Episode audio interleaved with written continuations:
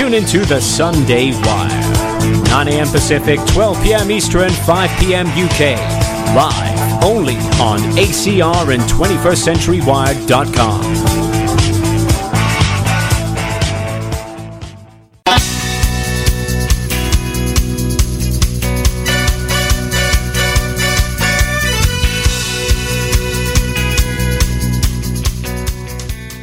Welcome back, ladies and gentlemen. This is Patrick Henningsen, your host. This is the Sunday Wire brought to you by ACR, the Alternate Current Radio Network. Uh, we took a short station break because we had to just do a little bit of adjustment on the schedule. Uh, we had William Engdahl booked for the top of the hour, but we're moving that forward.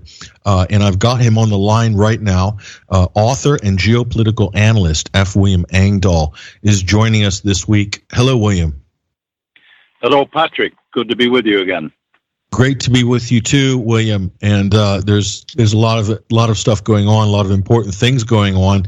Uh, we've linked to a couple of your recent articles up on uh, William Engdahl on your website uh, on the show page yeah. right now, and two of them, William, is one of them is is obviously about the weaponization of the dollar, and that's the first thing we want to talk about. And if we have time to uh, talk about the uh, uh, Xinjiang province in, in Western China and what's going on there, and how that might affect the Belt and Road uh, project going forward. But in terms of the financial, I mean, everybody's watching the news, William, and I, I think it's it's kind of a consensus that there are a number of bubbles right now uh, and I was hoping you could give us a little insight of what some of these major bubbles to look out for. You've alluded to some of these uh, in your article, especially with regards to the Federal Reserve raising interest rates and what that could mean to the world economy uh, and why so many people are exposed as well to this problem. But um, it's, I mean, I think I think we're on the with the stock market, uh, in the, recent the recent dip in the stock market, everybody's talking about there's a correct, there's a major correction coming. Uh, there's the interest rate issues big. William, what, what are you looking at right now? Is is the thing that people really have to look out for? I think what what we're witnessing is the deliberate triggering by the Federal Reserve again, yet again, uh, of a major blowout of a financial bubble that the Federal Reserve, after 2008 September, deliberately created when they brought interest rates down to zero and held them virtually at that level, unprecedented in, in central banking history in, in, in the U.S. for a decade, almost a decade. And what that uh, created was the atmosphere where banks could virtually borrow for nothing and relend at higher interest rates. And they naturally went to where the returns were greatest. As long as the, the money was flowing, they went to high risk emerging market countries like Turkey, like Indonesia, uh, to a certain extent China later in the day, and uh, and Russia before the sanctions uh, really got onerous about a year and a half ago. And then inside the US, it created bubbles everywhere, as some economists call it the everything bubble. It created a bubble again in housing, subprime real estate, no interest loans, uh, liar loans, the whole shebang that we had back in 2003, 2007, 8, around under Greenspan. Uh, before he got out in a timely fashion to drop the loaded hand grenade on Ben Bernanke's lap. And we have a, a, bubble in junk bonds for not only shale oil, but uh, almost anything you can mention. We have a bubble in uh, college loans of $1.3 trillion in the U.S. And when the stock market and the higher interest rates cause uh, any one of these bubbles to, to begin uh, popping, uh, the thing will have a, a, snowballing effect that will go through the entire economy so that uh, people with these high interest uh, college loans will be unable to service those loans. So the Fed, once again, has deliberately initiated a reorganization or reset of the global financial system. And it the effects of that start at the so-called periphery, the emerging market countries, and now they're coming back in uh, to the cent- central core, to Europe, especially Italy, where you have a very unstable situation there with the state debt indebtedness, and uh, now slowly it's beginning to hit uh, the U.S. Uh, bond market, and then from there it goes into the stock market because higher interest rates uh, are traditionally not healthy for business expansion. So the liquidity is draw- drying up. It's called quantitative tightening by some. It's the opposite of quantitative easing when the Fed simply brought interest rates down to zero and was giving what Bernanke called helicopter money into the economy. But it didn't really go into the economy. This is the tragic thing about it it went into the big banks, and the big banks loaned it out all around the world wherever risk was highest, but return rates were highest as long as the money flowed. So once you shift the uh, the super tanker of, of the Federal Reserve money creation machine into reverse, uh, it begins to have a chilling effect on on the entire global economy. And uh, and and William, so uh, in terms of uh, there, there's a lot of countries, and uh, we won't get into the details of of how this came to be, but let's just suffice to say uh, the the the Bretton when when the Bretton Woods uh, system turned over with Nixon and w- it went off the gold standard, and then it became the petrodollar, and a lot of countries uh, basically recycling petrodollars, but also buying U.S. debt.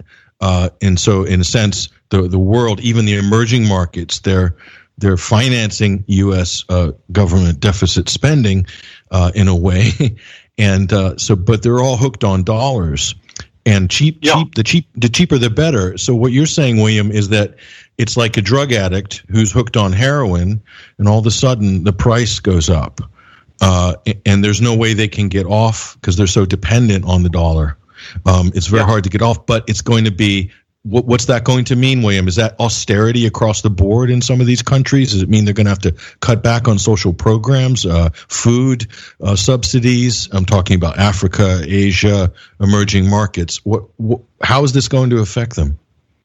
all of that. It, it's going to look at the interest rates of the central bank in Argentina one of the affected countries of this of this process, it's over sixty percent. I mean, that's that's uh, impossible. The uh, interest rates in Turkey are something like uh, twenty four percent. The last time I looked, and again, you can't have a, healthy economy, uh, industrial economy, investment in infrastructure, and so forth at at those interest rates. The whole scenario is taking place parallel with the Trump trade war uh, strategy so I think what we're watching is a slow motion, which can very quickly turn into a fast motion, uh, destruction of growth on a world scale. And who benefits from that? This seems like it's mad if you say the U.S. is doing this. It's not the U.S., it's what I call the title of uh, one of my books on this Gods of Money, uh, the Titans of Wall Street and, and City of London. And they create the money, they create the crashes. Historically, the 1929 stock market crash was deliberately created by the Federal Reserve in collusion with Montagu Norman of the Bank of England uh, in order to stabilize Britain and the, and the gold standard at the expense of, of the uh, creating a stock market bubble that then they popped in 1929 October. So this is the game. They create artificial bubbles. The, the, the whole economic study of business cycle theory is hogwash, to put it bluntly. It's, it's the cycles of Federal Reserve or central bank money creation and money destruction. And each time you have one of these cycles, the control, look at the size of the balance sheet of JP Morgan Chase, of Goldman Sachs, of uh, Bank of America, and so forth, before 2007, and look at the size of their balance sheet today. And that's where the money has gone. That's where the money has gone. And it's a creation, centralization of financial power in the hands of ever fewer mega banks, global banks that are part of this dollar system, as I call it. And and the the amazing thing is that so many countries that have accumulated um, large uh, amounts of dollar debt, they're they're having to take out loans. What's been okay when it's at zero interest or uh, you know just above zero. Um, there's cheap money available to service your old loans, but when interest rates go up, and this is what you're saying uh, is happening uh, right now at the Federal Reserve in the United States, then those dollars become more expensive. Uh, and oh, so, very much, yeah. Yeah. Yeah, and that changes the whole balance sheet, doesn't it, for any country that has basically been relying on all this cheap money now for what, 10 years since uh, yeah. 2008? It's unprecedented. It's uh, and then those borrowings, those debts have to be rolled over periodically. They're more and more short-term borrowings, and if the cost of rolling that over goes up dramatically, say by, in relative terms, by 50% over the course of six months, uh, you're in deep trouble. And that's what's going on. That's what's going on in Turkey. It's what's going on in Indonesia, in Argentina, in Brazil, in South Africa, uh, and so forth. To an extent in Russia, but there it's more uh, the political sanctions uh, war that's going on with the U.S. Wow. So, so I know I know a lot of people don't look at the Federal Reserve as, let's say, um, part of um, the international. A lot of people will look at the Federal Reserve Bank. This is the central bank of the United States. Uh, is a private bank which uh, issues the money. Uh, and we'll look at it as a U.S. institution, but they, they, a lot of people won't relate to it as international institution. They also won't relate to it in terms of uh, the Federal Reserve projecting power or even controlling the balance of power internationally. But but William, isn't this in, in this way? Does doesn't the Federal Reserve really have the equivalent? Of more, it's actually more powerful than, than the military if you look at it in terms of the balance of power. And if you if you determine uh, a country's uh, capabilities and power based on their financial worth or their financial capabilities because let's face it you need money to to to buy weapons to raise armies to patrol your seas and your interests uh, at home and away um, so really could you look at the fed as as a tool of uh, imperialism let's say? Is is that a fair assessment it's it's a tool of Kissinger said back in the 1970s when he was Secretary of State and really running the Nixon administration policy during the oil crises and and the uh, grain crisis. He said, uh, "If you control the money, you control the entire world," and that that's basically it. What uh, what I document in in uh, in my book, The Gods of Money, Wall Street and the Death of the American Century, is this globalization process of the power of the Wall Street banks, not your neighborhood saving and loan or local banks and so forth. But the Wall Street, uh, here we're talking about seven, uh, the most eight mega banks that are said to be too big to fail. They're not, but that's that's the myth that they propagate. And those banks dominate world finance. The reason that the United States can get away with acts of war, financial, economic warfare against Russia, against China, against Turkey, and so forth, with its sanctions through the Treasury, is that the dollar and the money creation of, of those banks uh, dominates the entire world economy. 60% of all central bank reserves are in US dollars. So as long as that is, is the reality, then these countries are, are uh, completely at the mercy of, of the lunatics in, in Washington at the U.S. Treasury and in the Wall Street uh, Federal Reserve complex. So uh, these are private interests, as you point out. The Federal Reserve, this is one of the greatest political deceptions of, of modern history. The Federal Reserve was created by J.P. Morgan, by the Rockefeller faction, by Kuhn Loeb and others, uh, back in 1913 as a coup d'etat against the American Constitution. A seemingly public central bank. They went through this charade that the president nominates the chairman of the Fed, and then the regional Feds, uh, you know, constitute their own membership and so forth to the central Central Committee, if you will, uh, of the Federal Reserve Board of Governors.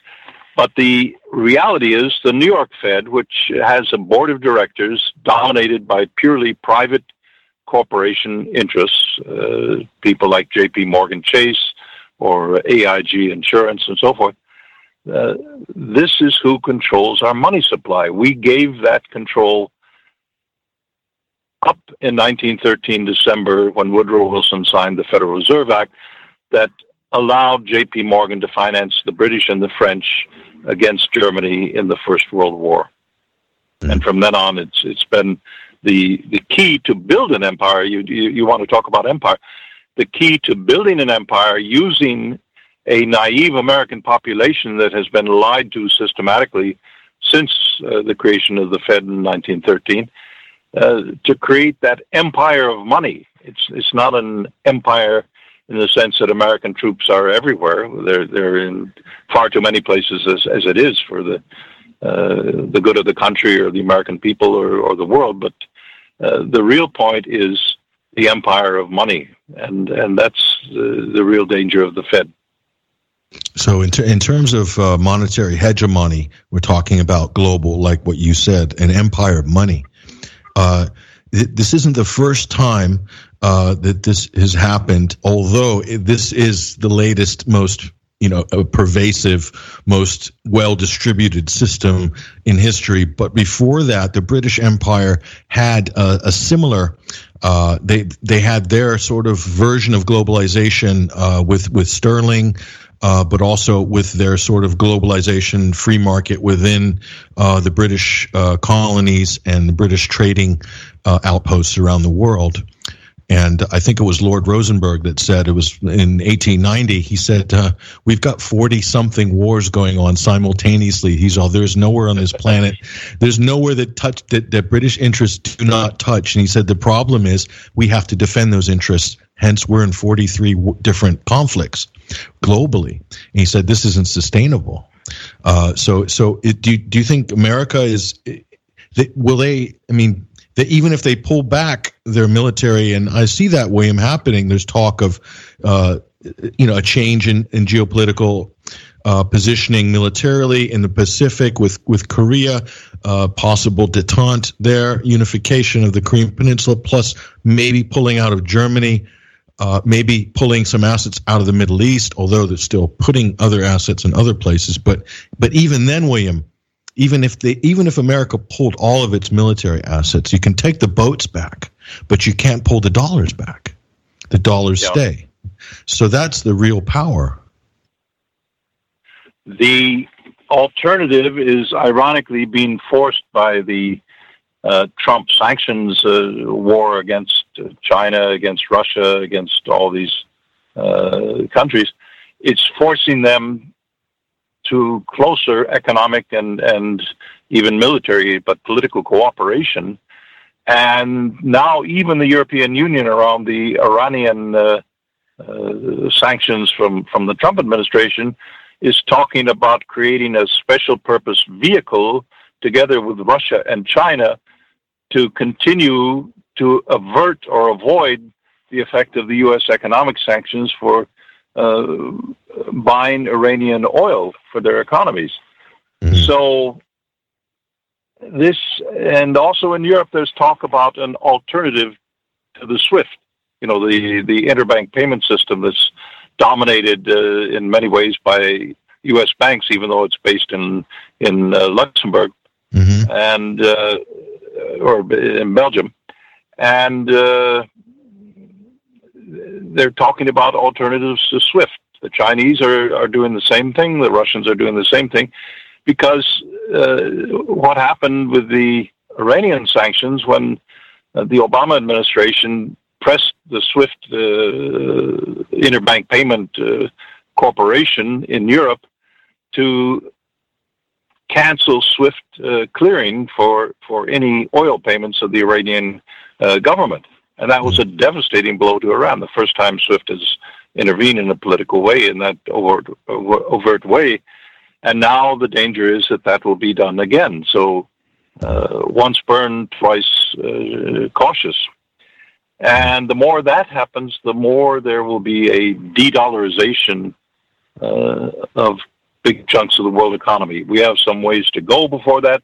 Mm. We shouldn't be euphoric. This is really financial warfare at the highest level, but it's it's a war to continue a certain kind of dollar denomination that that is without country. It's without country. They destroy their own domestic population and economy as much as they destroy that in Europe, uh, Italy, uh, in Argentina, in Turkey, in China, whatever. So uh, this this dollar central bank model is a model of wealth destruction of anyone who gets in their way.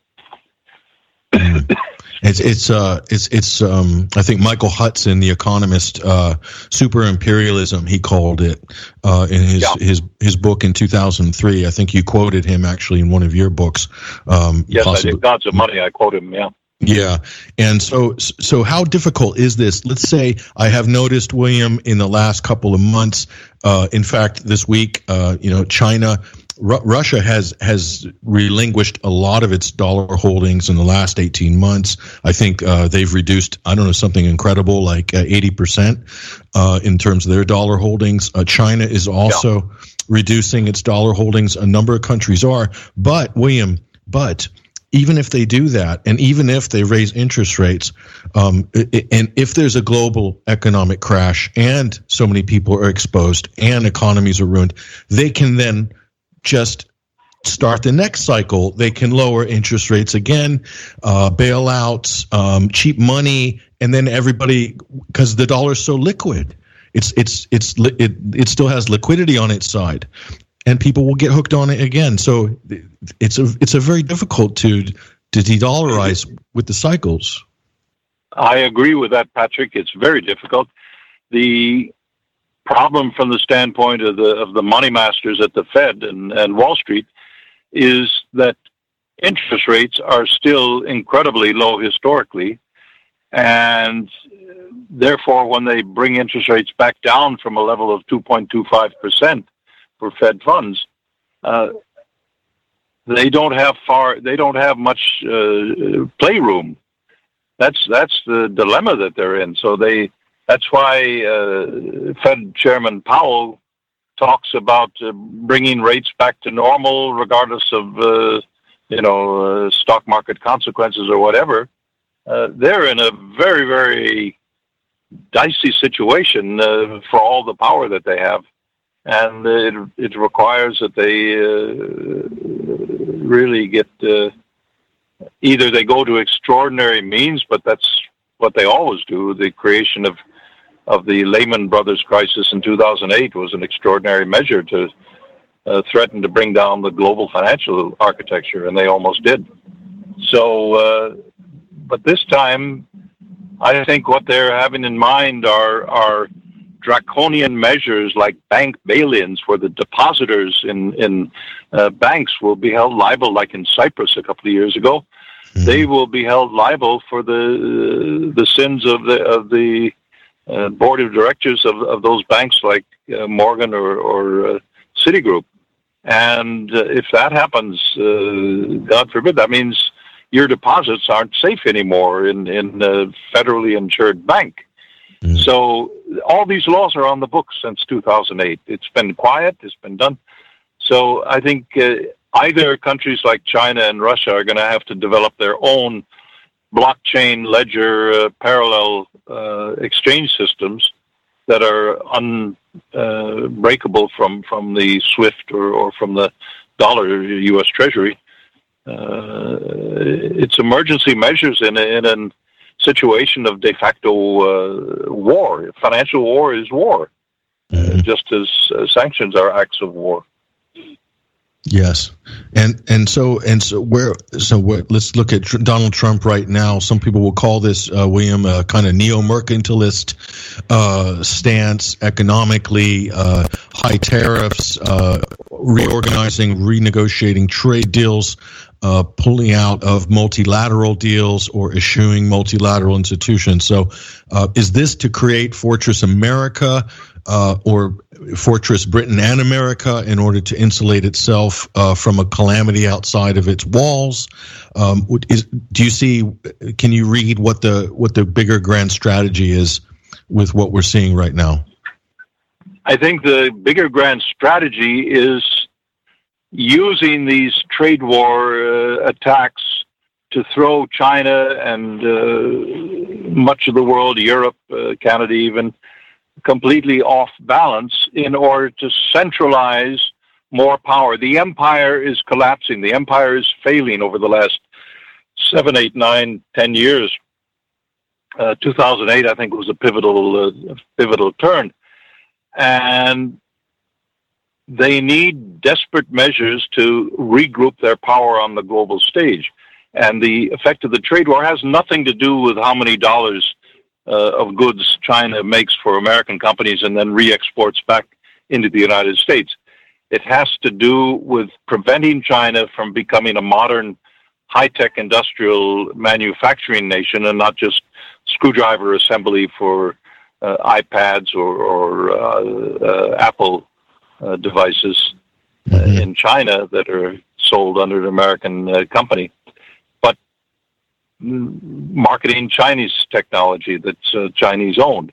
And uh, that's not going to be allowed. That wasn't allowed in the lead up to 1914 and World War One, when Britain didn't allow Germany to do the same or a very similar thing. So this is is uh, I think what's going on.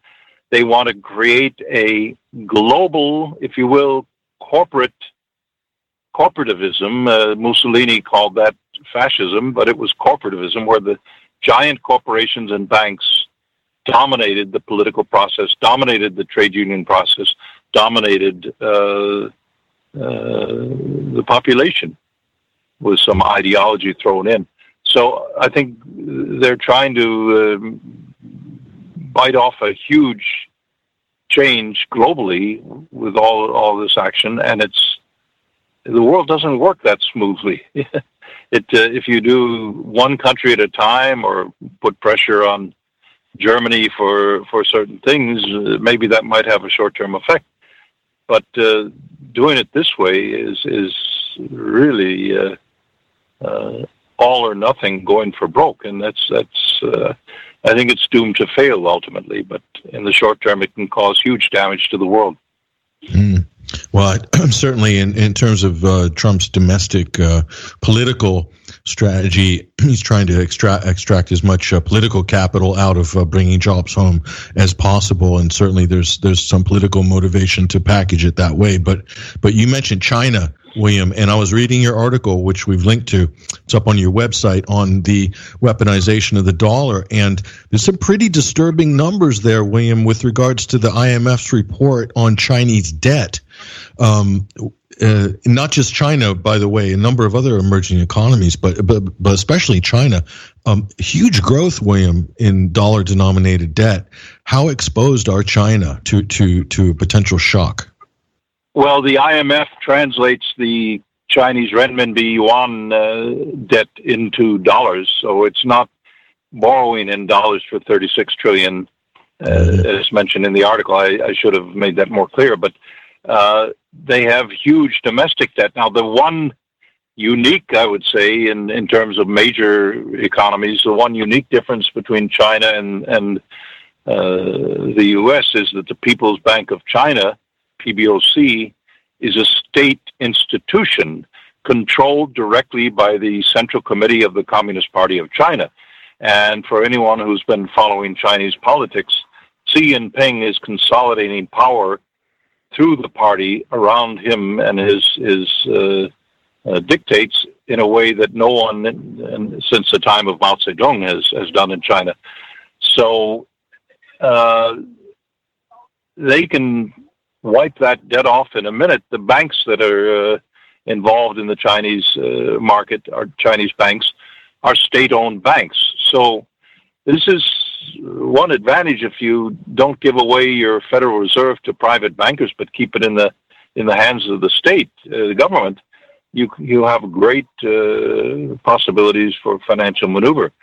The problem is China is also holding a trillion uh, point three uh, dollars worth of U.S. Treasury paper, and that if if uh, that's impounded in some way by by Washington, uh, that could have a devastating blow to Chinese international trade. So, so it's uh, they're in a precarious situation from that standpoint. And Chinese that I've talked with experts on international finance uh, who are Chinese nationals have told me that the using this trade war as as a attack weapon has been a devastating blow to China. They lie about what, how well their economy is doing, but in reality, uh, the economic stresses are enormous in China over the last uh, six or eight months. Mm-hmm. Yeah, and also I, I noticed, you know, for years Japan has been the number one oil importer uh, in the Pacific Rim, and that that's you know this part of East Asia, and China is now surpassing them in terms of oil imports, and that's only going to grow. William, um, the trajectory on China in terms of fuel consumption is just uh, massive uh, up up upwards um, trajectory. So yeah. so the, so there and, and, a lot of those a lot of the, the, the millions of barrels of oil that they're buying every month those are those are going to be bought in dollars as well. So they do they do need to keep a lot of dollars China uh, in order to they, they do yeah they do they what they're doing is trying to shift a little bit of that over to Russia uh, to buy Russian oil. Russia is the biggest or second biggest producer after Saudi Arabia uh, and the U.S. if you uh, include that, but uh, uh, and uh, Iran now. So how that works with the sanctions on November 4 is yet to be seen. But but I would say to pull all this together, the American superpower, the sole hegemon, is in a rage state against the entire world, trying to regroup its its uh, leverage to control uh, the the wealth of the world, essentially, and uh, the world is is not too happy with that. Most of the world. So how how people come together? I mean, many of these governments are corrupt governments. Uh, uh, but that's not the point. The point is politically where they go with their with their uh, policies to counter the dollar. And people like Paul Craig Roberts have rightly pointed out this is the Achilles heel. And if they don't somehow get out from the domination of the dollar system, they're they're uh, toast, to put it bluntly. Yeah, and, and a lot of people are diversifying. You mentioned crypto. Uh, I know Venezuela uh, launched the uh, bullet, sort of crypto boulevard, as it were, uh, which is, I think it's Petro, called the, yeah. the, Petro. Yeah, and that's kind of linked yeah. to the to the oil trade. So, so there is diversification, but as you said, William earlier, this is a long process, and it's not anything that can yeah. can happen overnight. Um, but uh, so, uh, so meanwhile, the Emperor Nero in uh, Washington D.C. is um, setting a light uh, to the world, and it's uh, attacking his enemies, uh, attacking his friends, attacking everybody, basically. Yeah. so it is. It, it, it, I, I, this has all the signs of an empire in decline, William. so it's just to me a, que- a question of time. It does, and it's it's really uh, unprecedented in, in uh, post 20th century history or, or, the history of the last century, let's say. The British Empire was a much more predictable uh, demise because you had the rise of the American Empire, even though they don't call it an American Empire. But now it, China is not in a position to gently rise up to be the dominating lion of the world economy. It's not. It's it's not there. It's got huge problems, domestic and uh, technological, militarily and otherwise. So keep in mind, it was a 30 years war between 1914 and 1944 that uh, decided that the U.S. would be the sole hegemon after World War II. Mm. and uh, and speak. And so, one of the last things I wanted to talk about, we'll move from the from the financial warfare or the financial terrorism, as some people might call it. Um, it looking at China's Belt and Road project, and this is this has obviously been on the books for a long time. Uh, I think Brzezinski talked about it, you know, in the late '90s, even uh, in one of his books. But the Belt and Road project. So this is about connecting Asia with Europe uh, in, via the Middle East. Uh, so we're talking about overland trade routes, but also naval uh, trade routes as well, and a combination of both. Uh, so, and we have a situation in Western China that seems to be getting a lot of uh, media attention right now, uh, William, in the Western province and the plight of the Uyghur uh, people. Uh, and we see a lot of a lot of people out there. If anyone's listening, you've probably seen the stories. One million interned in camps, but it's very difficult to know exactly what the situation is. I know you've been following this, William, um, but if you could just uh, give us a quick summary of what you think uh, is happening uh, in, and I think it's uh, Xinjiang, Xinjiang. Xinjiang yeah. province. Yes, go ahead. Yeah. Well, Xinjiang province happens to be the crossroads of all the crucial energy pipelines that go from Kazakhstan, from Russia, Central Asia into Chinese economy. And uh, Xinjiang province also has a sizable Uyghur minority of Muslim background. Uh, uh, the Turks call it East Turkmenistan, and the CIA, going back to the Cold War, and people like like uh, uh, but anyway, the CIA going back to the Cold War, uh, the name slips me at the moment, but uh, uh, Graham E. Fuller uh, talked about using uh, Muslims to control the power, economic power of China, the way the CIA used Muslims in Afghanistan during the 1980s, the Mujahideen to destroy the uh, Russian influence in in Central Asia and Afghanistan.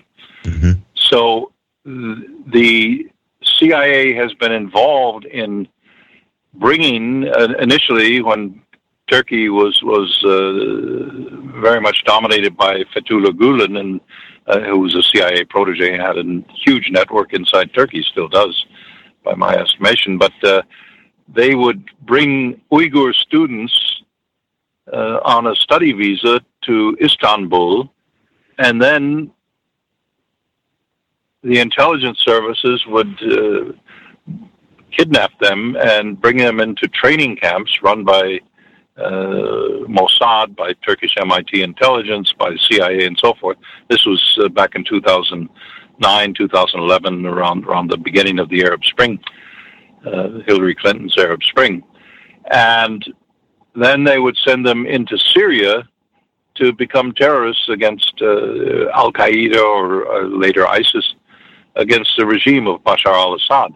Now, what's been happening is these seasoned terrorists are being sent back into China to be sleeper agents in, in Xinjiang province, where uh, these crucial energy pipelines crisscross, or other parts of China even and this is a ticking time bomb. So it's clear that uh, Xi Jinping and the government are uh, very alarmed about the situation.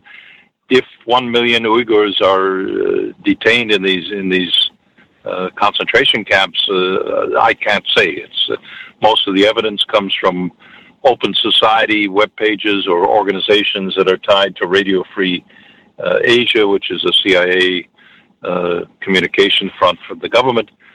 So it's it's very hard to independently judge. but at the very least, it's a huge problem for China, and they're very alarmed about it. So I think uh, that's the essential point. I, I'm by no means uh, enthusiastic about some of the signals that I see coming out of even Chinese state media about uh, uh differences of opinion and so forth. But the difficulty is uh, when you have such a precarious economic situation, then it's very easy to have sleeper agents like in Hong Kong start suddenly demanding independence for Hong Kong from mainland China, a referendum or this or that, and then that goes to mainland China and it spreads like wildfire because you still, incredibly enough, the National Endowment for Democracy, the CIA front created under Reagan, still spends up to $7 million a year on different projects in China. So the Chinese are have huge holes in their gaping holes in their state security apparatus. Mm. Yeah, yeah. The National Endowment for Democracy, the National Democratic Institute, uh, and a lot of these, they're funded directly by the U.S. State Department. And of course, these were some of the main actors uh, in the Ukraine, William, uh, in the run up to, to that coup d'etat, which uh, a lot of people uh, from the Obama administration don't like to use the word coup for some reason. They get very upset uh, when you say there was a the coup in the Ukraine, but well, George Friedman, the uh, founder of Stratfor, which is a Pentagon-linked uh, private intelligence service, was quite open. He said this was the most blatant coup d'état in U.S. history, the Ukraine in 2014 February. And uh, Victoria Nuland, the assistant secretary, uh, was playing a key role, as did Vice President Biden and John Brennan, the knuckle-dragging uh, ex-head of the CIA, was deeply involved in that. So people just have to do basic research, and and uh, it's a lot of it's out there, despite all the censorship going on by Google and Facebook and company. It's mm-hmm. it's there to be found. The, the scrubbing isn't yet complete, but we better we better move quickly because it's it's expanding. Yeah.